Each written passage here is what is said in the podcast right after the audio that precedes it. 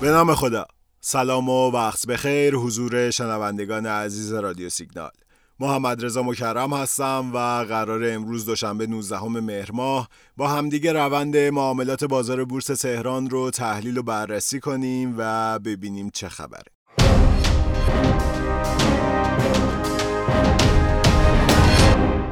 خب این روزها بورس دل و دماغی برای سهامدارا نذاشته. شنبه 17 مهر در اولین روز هفته بورس خیلی ترسناک بود طوری که بیشتر از 80 درصد نمادها کاهش قیمت داشتند. شنبه فشار ارزها اونقدر زیاد بود که بعد از مدتها حدود 30 درصد بازار در صفحه فروش رفت. روند خروج نقدینگی حقیقی ها شنبه به اوج خودش رسید و حدود 925 میلیارد تومان نقدینگی حقیقی ها از بورس خارج شد. همونطوری که شاهد خروج نقدینگی از بازار سهام بودیم روند ورود نقدینگی به صندوق های درآمد ثابت مثبت بود که نشون از ترس و تردید در نگاه فعالین بورس. در نهایت شنبه شاخص کل 21 هزار واحد ریخت و شاخص هموز هم شرایط بدتری رو تجربه کرد. اما دیروز یک شنبه 18 مهر درسته که وضعیت همونقدر ناامید کننده و بد بود اما یه سری از پارامترها رو به بهتر شدن رفت مثل جریان نقدینگی حقیقی ها و توان تقاضا در کلیت بازار. دیروز در حالی که 75 درصد نمادها قرمز رنگ بودند و 20 درصد در صفحه فروش حدود 470 میلیارد تومان نقدینگی حقیقی ها از بورس خارج شد که نسبت به شنبه 50 درصد کاهش داشت که در واقع نشون از کاهش هیجان فروشندگانه.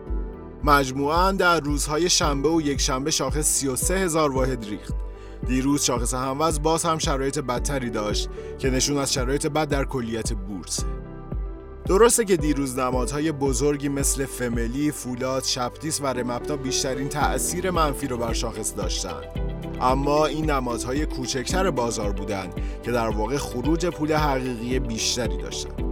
همونطوری که گفتم دیروز 470 میلیارد تومان خروج نقدینگی حقیقی ها رو داشتیم که از این مقدار 57 درصدش به نمادهای کوچیک و 43 درصدش به نمادهای بزرگ بازار اختصاص داشت. کارشناسان بازار معتقدند شایعات پیرامون خبرهای بانک مرکزی و تغییرات نرخ بهره بانکی و همینطور تغییر رئیس سازمان بورس باعث التهاب بیشتر در بورس شده. نرخ دلار بعد از انتصاب رئیس جدید بانک مرکزی کانال 28 هزار تومن رو هم از دست داد و امروز دوشنبه 19 مهر ماه الان که ساعت حدود 14 و 15 دقیقه هست دلار آزاد در بازار تهران در حدود 27440 تومان معامله میشه. از طرف دیگه یکی از مهمترین فاکتورهای موثر بر بورس نرخ بهره بانکیه. بعد از انتصاب آقای صالح آبادی شالیه های زیادی در خصوص افزایش یا کاهش نرخ بهره بانکی مطرح شده. در واقع عدم آگاهی و اطمینان سهامداران از نرخ بهره بانکی باعث میشه نتونن فعالیتی پایدار در بورس داشته باشن. به همین علت شفاف سازی پیرامون نرخ بهره برای فعالین بازار خیلی خیلی مهمه. از طرف دیگه تو روزهای گذشته شایعاتی در خصوص احتمال تغییر ریاست سازمان بورس مطرح شده. در واقع تغییر طبیعت هر سازمانی هست.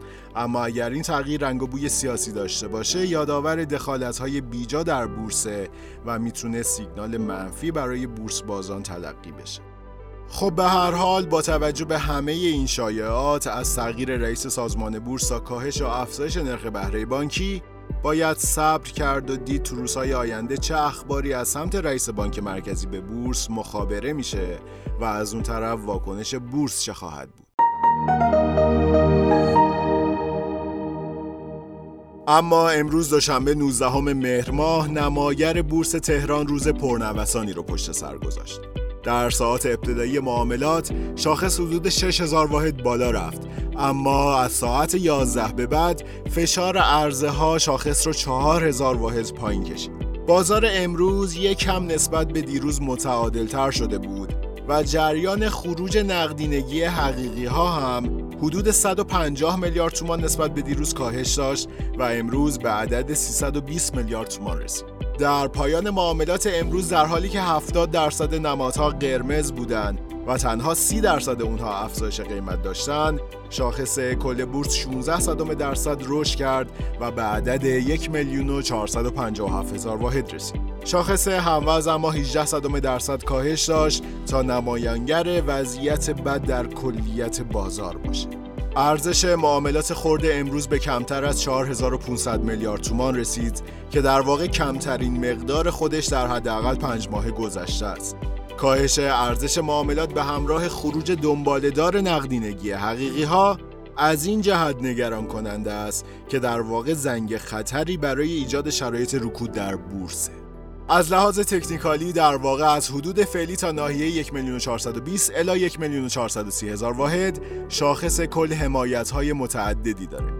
به صورت کلی میگم در صورتی که شاخص کلی این حمایت ها رو از دست نده می‌تونه حرکت جدیدی رو به سمت 1 میلیون و 600 هزار واحد 1 میلیون و 700 هزار واحد و حتی 1 میلیون و 800 هزار واحد شروع کنه خیلی ممنون و متشکرم که امروز هم شنونده پادکست رادیو سیگنال بودید. امیدوارم هر کجا که هستید سلامت باشید. روزتون خوش. خدا نگهدار.